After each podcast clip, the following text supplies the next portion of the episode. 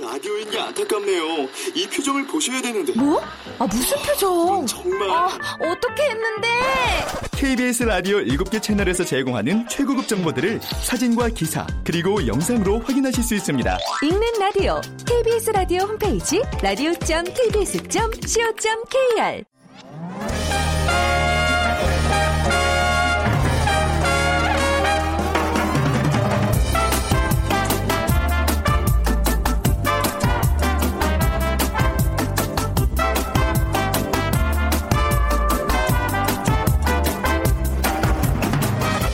안녕하세요. 빅데이터로 보는 세상 아나운서 최현정입니다.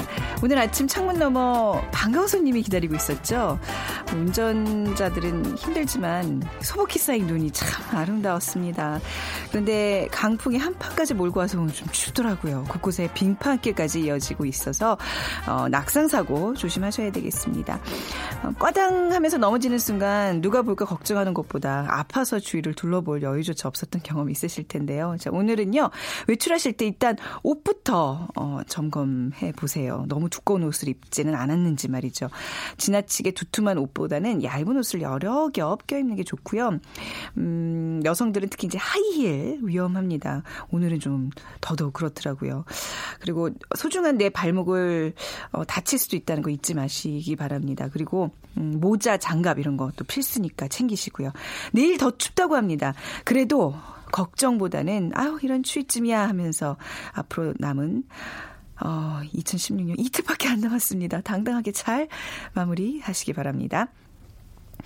자, 오늘 빅데이터로 보는 세상, 어, 한 해 정리하는 시간 마련하고 있는데요. 세상의 모든 빅데이터 시간에는 지난주 인공지능과 로봇에 이어서 2016년 화제의 미래 기술 마지막 시간 4차 산업 혁명을 위한 준비를 주제로 얘기를 나눠보겠습니다. 그리고 2030 핫트렌드 있는 오늘 목요일, 어, 2016 화제의 핫트렌드 탑10 두 번째 시간 이어가겠습니다. 오늘 빅퀴즈는요, 음, 잘 들어주시기 바랍니다. 18세기 1차 산업혁명이 아, 증기기관과 기계화를 바탕으로 이루어졌습니다. 그리고 전기를 이용해 대량 생산이 본격화된 2차 산업혁명, 그리고 컴퓨터 정보화가 주도한 3차 산업혁명에 이어서 어, 빅데이터와 인공지능, 사물 인터넷이 이끄는 4차 산업시대가 다가오고 있습니다. 그리고 새해 2017년에는 4차 산업혁명이 본격적으로, 이게 본격적으로 이루어지는 해가 될 거라는 전망들이 나오고 있는데요. 자, 그렇다면 18세기 1차 산업혁명이 시작된 나라를 맞춰주시는 게 오늘의 문제입니다. 이 나라는요, 곰돌이푸, 그리고 영원한 소년이 피터팬의 나라기도 합니다. 그리고 뭐, 토마스와 친구들도 여기, 예, 소수, 출신이더라고요. 여기 수도가 런던이죠? 네. 그리고 올해 굉장히 뉴스에서도 많이 나왔던 바로 이 나라. 1번, 미국. 2번, 영국. 3번, 태국. 4번, 약국. 네. 방송 들으시면서 정답과 함께 다양한 의견들 문자 보내주세요. 오늘 당첨되신 분께는 커피와 도넛 모바일 쿠폰 드립니다. 휴대전화 문자 메시지 지역번호 없이 샵 9730이고요. 짧은 글은 50원, 긴 글은 100원의 정보 이용료가 부과됩니다.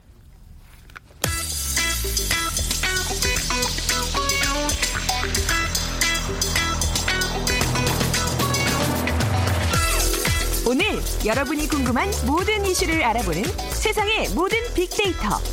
연세대 박희준 교수가 분석해드립니다. 네, 세상의 모든 빅데이터 연세대학교 정보산업공학과 박희준 교수 모셨습니다. 교수님 어서 오세요. 네, 안녕하십니까. 자, 지난주부터 그 세 차례에 걸쳐서 4차 산업혁명의 중심에 있는 미래기술, 뭐 이제 사물 인터넷도 봤고요. 빅데이터도 한번 살펴봤고, 인공지능과 로봇 알아봤습니다. 오늘 마지막 시간인데요. 예. 2017, 그러니까 우리가 그동안 얘기 나왔던 그 4차 산업혁명, 이제 내년 정도가 본격적으로 이 기술 분야의 발전이 가속화될 거라는 전망이 있는데, 그런가요? 예, 네. 그렇죠. 에, 지난주부터 살펴봤던 빅데이터, 사물 인터넷, 인공지능, 로봇, 에, 우리가 얘기하는 4차 산업혁명의 중심에 서 있는 이런 기술들의 발전은 올해 더 가속화될 것으로 보여지고요. 그리고 이러한 기술들이 융복합 네. 현상을 만들어내면서 우리 그러니까 지금까지 얘기했던 이러한 그 정보통신 기술들이 우리의 삶 속에 녹아드는 그러한 한 해가 되지 않을까 생각을 해봅니다. 네. 그 이전에는 ICT 분야의 발전이 있고 또 새로운 서비스가 선보이고 새로운 시장을 만들어냈지만 음. 이제 금년부터는 기존에 있던 시장에 이런 ICT 기술들이 접목이 되면서 네. 기존 시장의 어떤 작동 방식이 좀 바뀌지 않을까. 음. 그러니까 예를 들면은 아주 쉬운 예를 하나 드리면 지금까지 우리가 세탁소를 이용할 때, 네. 에, 뭐 우리가 그 세탁물을 맡기고 또 세탁물을 약속한 시간에 우리가 다시 찾아오기도 하고 예. 그런데 이런 것들은 이제 배달을 대행하는 서비스를 모바일을 통해서 하게 되고요. 네. 우리가 원하는 시간에 세탁물을 어, 우리의 세탁물을 수거해 가고 또 음. 우리가 세탁물을 찾고자 하는 원하는 시간에 또 배달을 받고 뭐 이런 서비스 그러니까 지금까지 기존에 있었던 시장에 네. 이런 ICT 기술들이 접목이 되면서 우리 삶 속에 녹아들고 우리의 삶의 편의성이 한층 더 네. 어, 높아지는 그러한 한 해가 되지 않을까 생각해 봅니다. 음, 그러니까 내 삶에 가장 최적화된 제품들 전에도 한번 그 예로 말씀해 주셨던데 그 어떤 부모가 왜 아이가 이제 계속 그 뭔가 이렇게 검색을 하다 보니까 임신 용품, 출산 용품까지 이제 연결이 돼서 집에 배달되는 거 보고 깜짝 놀랐다는데 결국 알고 보니 이제 그 딸이 임신을 했었던 이제 그런 식으로 이 모든 것들이 알아서 나의 삶을 맞춰서 이렇게 물건을 배달해 주는 이제 그런 세상이 온다는 건데요. 이런 기술 발달로 우리 삶이 굉장히 큰 변화를 겪겠어요. 그러니까 이제 우리가 4차 혁명이라는 혁명이라는 단어를 쓰는 거겠죠. 그렇죠. 네. 이제 개개인이 가지고 있는 그런 욕구, 자기 스스로도 발견하지 못했던 그런 욕구가 네. 음. 아, 표현되고 또 표현할 수 있는 그런 시대가 오게 될 것이고요. 어, 그렇게 되면은 아무래도 이제 지금까지 시장에서는 이제 평균 고객이라고 얘기합니다. 네. 그러니까 수요가 많은 제품과 서비스를 생산하고 그 생산된 제품과 서비스를 시장에 공급하게 되는데 네. 이제는 시장 내에 존재하는 그러한 수요자들의 다양한 욕구가 음. 굉장히 더 많이 분출이 될 것이고요. 또 그런 욕구를 충족시켜 줄 수 있는 네. 그런 시장의 틀이 만들어질 것이라는 생각이 됩니다. 음. 그리고 또 하나는 뭐 빅데이터 시간에 감- 잠깐 언급을 제가 해드렸습니다마는 앞으로 굉장히 방대한 데이터를 처리해서 그 속에서 우리 삶 속에 활용할 수 있는 유용한 그런 행태를 발견하다 보면 네. 우리가 좀 더 열린 사고를 가지고 그런 빅데이터 분석 결과도 돼야 되는데요. 예를 들면 이렇습니다. 그러니까 날씨가 더운 날 아이스크림이 많이 팔린다. 충분한 인과관계가 음. 네. 있죠. 예, 그리고 날씨가 더운 날 익사 사고가 빈번하게 발생한다. 네. 충분한 익- 인과관계가 있는데, 근데 아이스크림이 많이 팔리는 날 익사 사고가 빈번하게 발생한다. 어떻게 보면 직접적인 인과관계는 없습니다만은 음. 네네. 방대한 양의 오랜 기간 동안 축적된 데이터를 비교해 보면 이 두 가지 변수는 같은 방향으로 움직일 수 있다는 거죠. 음. 그러니까 충분한 인과관계는 우리가 어, 논리적으로 찾아내기 힘들지라도 어, 아이스크림이 많이 팔리는 날 익사소가 빈번히 발생한다라는 네. 것은 우리가 어, 알 수 있는 얘기일 수 있거든요. 그렇다면은 사실 근대에 접어들면서 우리는 에, 학문이라는 게 결국 뭐냐 하면요. 그 변수 간의 관계를 밝혀내는 거예요. 음. 네. 인과 관계를 밝혀내서 그것을 네. 일반화시키는 것인데 그래서 우리는 근대에 접어들면서 학문이 발달하고 많은 것들을 이론이라는 것으로 일반화시키고 네. 그틀 속에서 우리가 생각을 했거든요. 그리고 그 틀 밖에 있는 것은 이제 미신이라고 그쵸. 해서 우리 삶 속에서 비과학적인, 밀어냈었죠. 네. 그런데 이제 빅데이터 시대가 이제 본격적으로 열리게 되면 음. 결국에는 이제 우리가 지금까지 미신이라고 생각했던 어. 것들 충분한 인과관계가 있어서 그걸 이론으로 설명할 수 없는 것들도 네네. 우리 삶 속에서 활용될 수가 있고 음. 또 우리 삶 속에서 어떤 충분한 가치를 만들어낼 수 있을 겁니다. 그러니까 예를 들면 사주팔자 같은 것들 네네. 우리가 이제 미신으로 치부하기 쉽지만 그것도 어떻게 보면은 통계학에 근거했던 아주 것이거든요. 방대한 양의 빅데이터잖아요. 사주라는 그렇죠. 것도. 네. 그리고 이제 뭐 이제 표본이라든가 그다음에 시대 상황에 따라서 해석하는 방법의 차이는 있을 수 있겠지만 네. 그것도 뒤집어 생각해 보면 또 과학적인 접근이 가능할 수도 있고요. 그래서 이러한 부분들 그래서 지금까지 우리가 가지고 있던 어떤 학문적인 틀 이론으로 설명될 수 없는 새로운 시대다 그래서 네. 뉴 노멀 시대라고 얘기를 뉴 하거든요. 시대, 네. 그래서 이제 이러한 뉴 노멀 시대가 4차 산업 혁명 중심에 있는 기술들이 만들어내게 될 거고 네. 그러한 시대를 살아가려면은 지금보다는 좀 더 우리가 유연한 사고로 접근을 해야 되지 않나 하는 생각을 해 봅니다. 음. 네. 근데 이제 그런 어떤 상관관계들의 그 정보들 속에서 이제 내가 노출이 되는 건데 아까도 그 예로 말씀해 주셨던 그 어떤 뭐 딸의 임신 소식을 접한다고 예. 저 요즘 그 컴퓨터를 제일 많이 검색하는 게요. 면역력, 어, 그다음에 건강식품 이런 걸 요즘 맨날 그 뭐 이렇게 보고 있거든요. 근데 그런 생각이 들더라고요. 갑자기 지금 딱 드는 생각인데 나중에 무슨 뭐 갱년기 여성 갱년기에 좋은 제품 뭐 이런 샘플 같은 게 우리 집에 도착하지 않을까. 근데 그런 것들이 나한테 가장 뭐 최적화된 어떤 정보를 통해서 나를 위한 뭐 그 행동들일지 모르겠지만 이건 내가 너무 많이 노출되는 거죠. 사생활 침해 문제가 우리가 또 4차 산업혁명 시대에 꼭 거론돼야 될 부분 지금 아닌가요? 진행자께서 뭐 네. SNS를 통해서나 네. 음. 어떠한 경로를 통해서 주변과 나누는 대화 속에서 네. 무엇에 관심이 있는지를 네, 찾아낼 수 그러니까요. 있고. 그 관심, 무서워요. 그 욕구를 충족시켜 줄수 있는 제품과 서비스를 누군가 또 어, 소개해 줄수 네. 있거든요. 그러니까 그것도 사실은 우리가 얼마만큼 우리가 가지고 있는 정보를 내어놓느냐에 따라서 음. 우리의 최적화된 서비스, 제품을 제공받을 수 있느냐의 문제인데 네.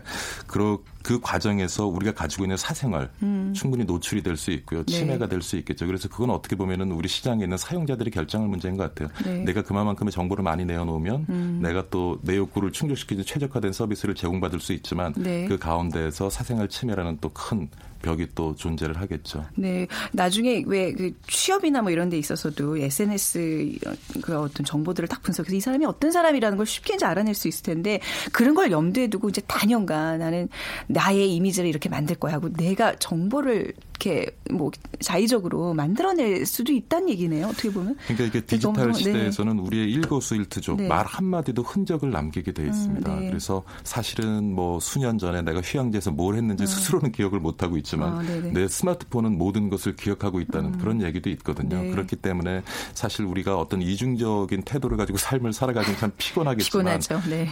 뒤집어 얘기하면은 우리가 살아가는 가운데 뭔가 책임 의식을 가지고 음. 내말 한마디 행동 하나의 책, 미래에 어떤 책임을 질수 있다는 음. 그러한 가정하에서 좀 더 성실하고 진솔한 삶을 살아갈 필요는 있을 것 같아요. 아, 그 어느 그 시기보다도 진짜 그 말씀하신 그런 삶에 대한 자세가 굉장히 중요해지는 것 같아요. 네.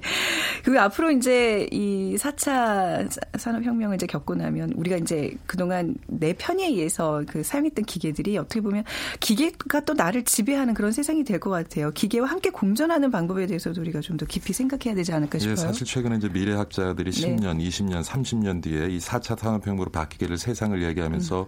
우리는 기대감도 갖지만 한편으로 네. 많은 불안감을 가져요. 음. 그 알파고와 이세돌 구단의 대국에서도 우리가 경험을 했듯이 가장 불안감을 갖는 것이 결국은 우리가 일자리를 잃고 네. 뭐 종래에는 에, 그런 인공지능을 가진 로봇에게 우리가 지배당하지 않을까까지도 음. 이제 걱정을 하는데 사실 그 일자리 감소 현상은 아마 어, 가까운 미래 지속적으로 일어날 겁니다. 네. 에, 4차 산업혁명이라는 것이 더 많은 일자리를 만들어낼 수도 있겠지만 아마 단시간에는 더 많은 일자리가 감소하게 될 것이고요. 네.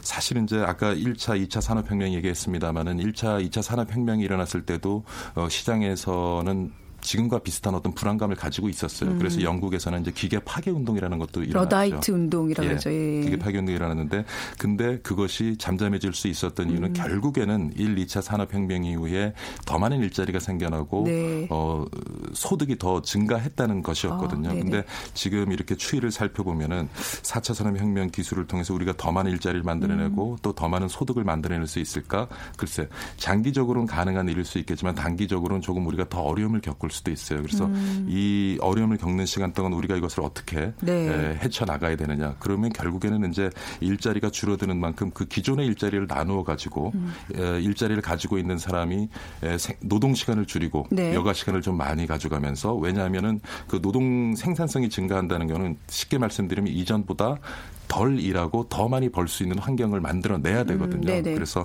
그런 환경을 만들어내는 것이 중요하겠고 지금도 사실 기계들이 등장을 하고 어 우리의 노동 생산성은 굉장히 높아졌지만 미국 통계를 보면 지난 100년 동안 에, 여가 시간은 지속적으로 감소했고요. 네, 노동 시간은. 네. 지속적으로 증가를 했어요. 많은 기- 부분이 기계들이 자동화되어져서 음. 우리의 에, 그런 업무들을 대신해 줌에도 불구하고요. 그래서 이런 것들을 앞으로 어떻게 조금 음. 어, 고민을 하고 어, 노동 생산성을 늘리면서 일자리를 나누어 갖고 네. 여가 시간을 좀 더 즐길 수 있는 그런 방법을 모색하는 고민이 함께 이루어져야겠습니다. 네, 이렇게 많은 전망들이 쏟아져 나오는 이제 이 즈음에 이제 우리가 4차 산업혁명 어떤 자세로 좀 대처를 해야 될까 뭐 생각 안 해볼 수 없는데, 네. 그러니까 이, 이 우리 살 우리 이제 인류의 역사가 막 기계화되고 뭔가 이게 대량화되면서 이제 컴퓨터화가 되고 이제 4차 산업이라는 게 결국 이 모든 것이 다 진흥화된다는 예. 얘기잖아요. 근데 역설적으로 이렇게 사람이 이렇게 소외됨으로써 함으로써 인간의 어떤 존엄함, 존엄함에 대한 그 사람들의 생각이 더 커지는 것 같아요. 그렇죠. 그렇죠? 굉장히 네. 좋은 지적이시고요. 사실은 이제 3차 산업혁명, ITN 3차 산업혁명 정보화 시대가 도래하면서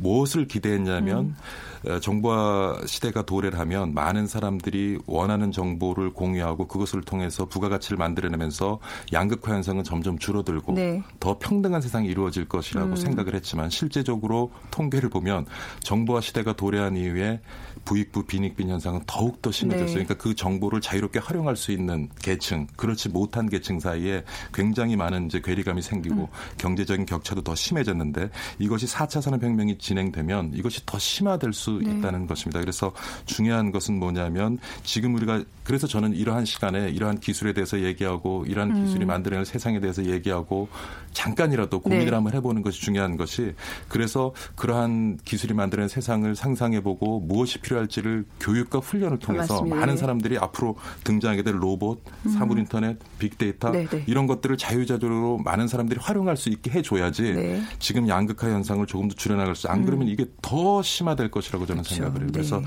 교육과 훈련 네. 굉장히 중요하다는 생각을 해봅니다. 뭐 몇 해 전부터 불기 시작했던 뭐 인문학 열풍이라든지 이런 것도 어떻게 보면 이런 거에 대비하는 우리들의 그렇죠. 어떤 본능이 아닌가 싶기도 예, 예. 해요. 네. 죄송합니다. 자, 오늘 그 4차 혁명을 이제 목전에 둔 지금 이 시기에 또 2016년을 정리하면서 얘기를 나눠봤고요. 가시기 전에 빅퀴즈 좀 부탁드릴게요. 네. 예. 에, 18세기 1차 산업혁명이 증기기관과 기계화를 바탕으로 이루어졌습니다. 그리고 전기를 이용해 대량 생산이 본격화된 2차 산업혁명, 컴퓨터 정보화가 주도한 3차 산업혁명에 이어서 빅데이터 인공지능, 에, 사물 인터넷이 이끄는 4차 산업시대가 다가오고 있는데요. 새 2017년은 4차 산업혁명이 본격적으로 이루어지는 한 해가 될 것이다라는 전망이 굉장히 많습니다. 그렇다면 네. 18세기 1차 산업혁명 이 시작된 나라는 어디일까요? 곰돌이프 영원한 소년인 피터팬의 나라로 알려져 있고요. 그 나라의 수도는 런던입니다. 1번 미국, 2번 영국, 3번 태국, 4번이 이게 뭡니까? 약국입니다. 예. 이런 나라가 있나 봐요. 그 피쉬앤칩스 그 유명한 나라 음식은 잘 맛있다는 얘기는 못, 못 들어봤어요. 가보셨어요? 가보셨죠? 예. 네네. 자 그 나라 맞춰주시면 되는데요. 네, 오늘 정답과 함께 여러분들의 의견 휴대전화 문자 메시지 지역번호 없이 샵 9730으로 보내주세요. 짧은 글은 50원, 긴 글은 100원의 정보 이용료가 부과됩니다. 연세대학교 정보산업공학과 박희준 교수였습니다. 감사합니다. 네, 감사합니다.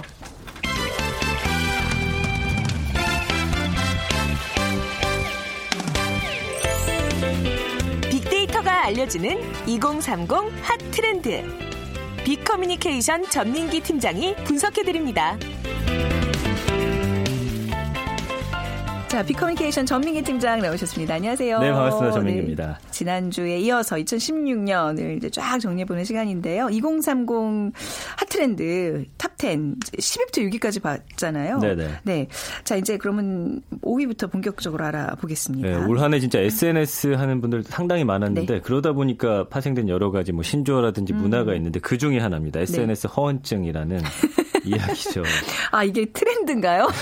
우리 보통 그냥 뭐 아무 말이나 이렇게 막 얘기하면 야, 너 허언증 걸려서 그냥 그러는데 아, 이게 또 트렌드였군요. 아무튼 네. 이- 이제 허언증이라는 게 뭐 거짓말을 상습적으로 하는 거여서 리플리 증후군처럼 네. 거짓말을 하다가 이게 현실인지 네. 가상인지 이제 착각이 빠지는 정도인데 네. 음. SNS 허언증도 그런 증상 중에 하나입니다. 그래서 어떤 팍팍한 현실 때문에 지친 사람들이 가상 세계로 도피해 가지고 어, 현실에서 가질 수 없는 것들이 참 많잖아요, 최근에. 네. 그러다 보니까 거기다가 뭐 외제차 사진도 올리고, 음. 어, 뭐 고가의 어떤 물건들, 뭐 여러 가지 해외 여행 다녀온 것처럼 올리는데 문제는 뭐냐면 이게 본인 게 아니라는 거죠. 네. 근데 마치, 어, 내 거인 것처럼, 음, 내가 이렇게 사는 것처럼. 음. 그래서 왜 우리 주변에는 다들 삶이 팍팍하다고 하는데 네. SNS만 보면은 다 해외 여행 다 떠나고 풍요로워요. 네. 다 풍요롭잖아요. 나 다 지상 낙원에 사는 거 같고. 그러면서 또 그걸 보면서 괴로워하는 그쵸. 내 자신을 또 음, 발견할 수 있거든요.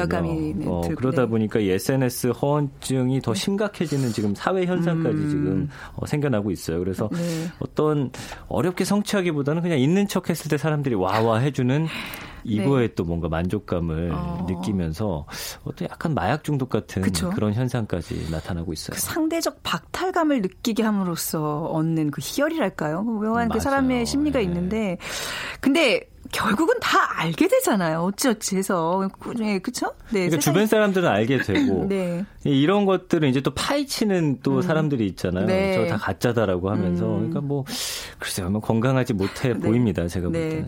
SNS에서 이런 허언증에 대한 관심 뭐 많이들 언급이 되나 보죠. 올해 이제 상반기에 특히나 좀 많았어요. 그래서 이제 허언증이 SNS 허언증이라는 말이 언론을 통해서 이제 나오기 시작했는데 그러면서 어, 언급이나 관심이 높아졌고요.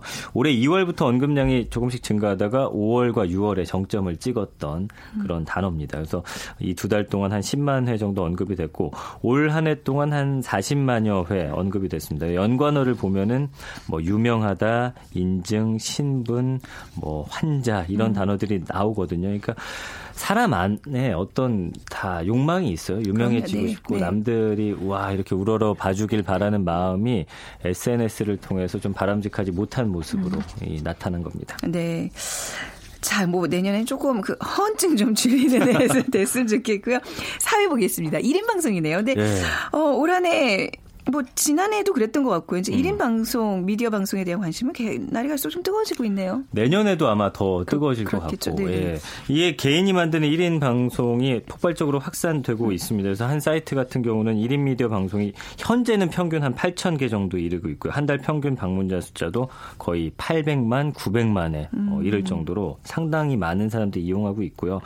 어, 최근에 이 촛불 집회를 방송하는 분들도 많았는데 네. 이 1인 방송 덕분에 평화 시위가 가 능했다. 뭐 이런 평가도 나오고 있고요. 서로 이렇게 찍고 있기 때문에 함부로 음. 그렇죠. 행동할 수가 아, 없어요. 요즘에는 네네. 올리면 빡 퍼지기 때문에 네. 약간 그런 뭐 긍정적인 효과도 있었고 1인 방송에서는 어 어떤 지상파라든지 케이블에서조차 다룰 수 없는 네. 정말 모든 콘텐츠를 다루고 있거든요. 뭐 예를 들면은 어, 중고등학생들은 여기서 방 청소하는 걸 그냥 찍어서 올립니다.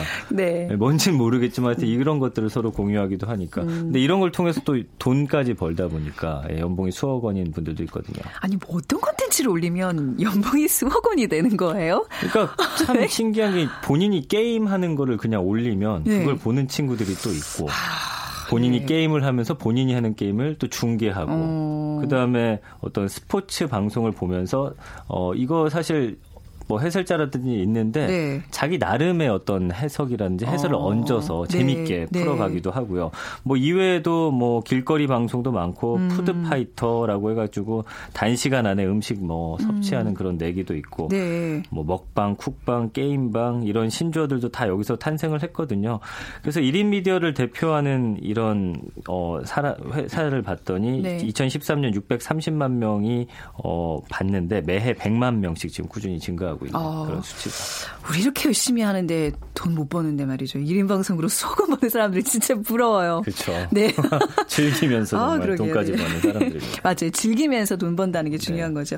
3위로 가보겠습니다. 이 아재들의 반란, 네, 아재들이 아, 진짜 뜨거웠던 해였어요. 어마어마했죠. 뭐 네, 아재 네. 개그부터 해서 아재라는 말 자체가 어떤 어 영화, 드라마 그리고 어떤 어 교양 프로에서도 많이 등장을 했던 한 해고요. 네. 어, 아재에 대한 어떤 부정적인 시각들이 사실은 있었잖아요. 근데 네. 올 한해 완전히 그냥 아재에 대한 음, 긍정적인 음, 그런 모습으로 확 바뀌게 된 한 해였고요. 뭐 오랜만에 이제 아재 개그 몇 개 만나 보면은 뭐 이런 것들이에요. 가장 억울한 도형은 어 원통 그리고 왕이 아, 다시 들어도 재밌어요. 궁에 가기 싫을 때 하는 네. 말은 궁시렁 궁시렁 네, 궁이 싫다는 거고 뭐 이런 것들인데 네, 가장 예전에 가장 지루한 중학교? 가장 지루한 네, 중학교 뭐였죠? 재미없는 중학교? 어, 로딩 그- 중. 아 로딩 중. 뭐 그런 것들. 아 맞아요. 네. 근데 예전에는 이런 거 하면 아막 재미없다고 손가락질 하던 게 갑자기 재미 코드로 바뀌면서. 한 몇 개는 기본적으로 알고 있어야 돼요. 음. 그렇습니다. 네. 예, 굉장했죠. 음.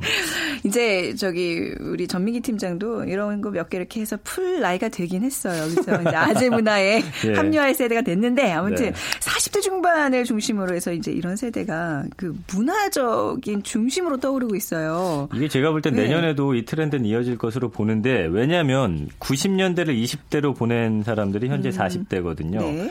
그러면서 이 사람들이 이제 X세대라고 불렸었는데 이 사람들의 특징이 있습니다. 어떤 해외 문화라든지 새로운 문화를 받아들이는 그런 어 굉장히 그런 거 빠르고요. 네. 그다음에 이걸 또 통해서 본인들이 갖고 있는 것과 결합해서 또 새로운 거를 또 창조하는 능력들. 음. 그러니까 우리 부모님 세대는 이제 자식들 먹여 살리느라 바빴는데 그 혜택을 처음으로 누리는 세대들이거든요. 그렇죠. 근데 이 사람들이 지금 어떤 방송국이라든지 이런데 좀 핵심 멤버예요. 맞아요. 주요 프로그램을 네, 주요 MC들 제작하고 네. MC, 네. PD 그러다 보니까 자연스럽게 본인들이 어. 편한 컨텐츠를 가지고 올 수밖에 없고 네. 또 본인들이 또 그리워하는 것들을 가져오다 보니까 올 한해 굉장히 인기였고 특히 10대, 20대는 요새 TV를 많이 안 보고 음. 이제 주로 TV를 많이 보는 게 뭐 4, 50대 네. 이러다 보니까 이런 문화는 아마 내년에도 계속될 것으로 저는 예상을 합니다. 그러니까 90년대라는 게 이제 우리나라 대중문화 르네상스 시기라 그러잖아요. 그렇죠. 그 시기에 20대를 보낸 사람들이 갖고 있는 어떤 이런 감각적이고 이런 컨텐츠들이요.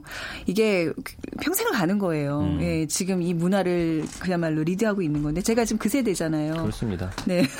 그리고 뭐 정치적으로 봤을 때도 맞아요. 정치적으로도 네. 어, 예전에는 이제 40대부터 극우 성향으로 이제 조금씩 바뀌어 갔는데 네. 최근에는 그렇지 않대요. 근데 그렇다고 해서 이분들을 뭐 좌성향의 어떤 사람이다. 아니고. 그것도 아니고 네. 합리적으로 사고하고 맞아요. 어떤 표를 던진다라고 해서 이 40대의 역할이 굉장히 중요합니다. 음, 네. 50대, 60대가 됐을 때도 그런 성향을 유지해 준다면 우리나라가 좀 더 바람직한 모습으로 네. 나아갈 것으로 예상이 됩니다. 이제 더 이상 진영 논 리가 아닌 순간순간의 어떤 합리적인 판단에. 네. 의존할 수 있는 그런 세대가 중요한 지금 역할을 하고 계세요. 제가 얼마나 얼마나 그 저기 편향적이지 않으려고 예, 중립적이려고 애쓰는지 아시죠? 알죠, 제가.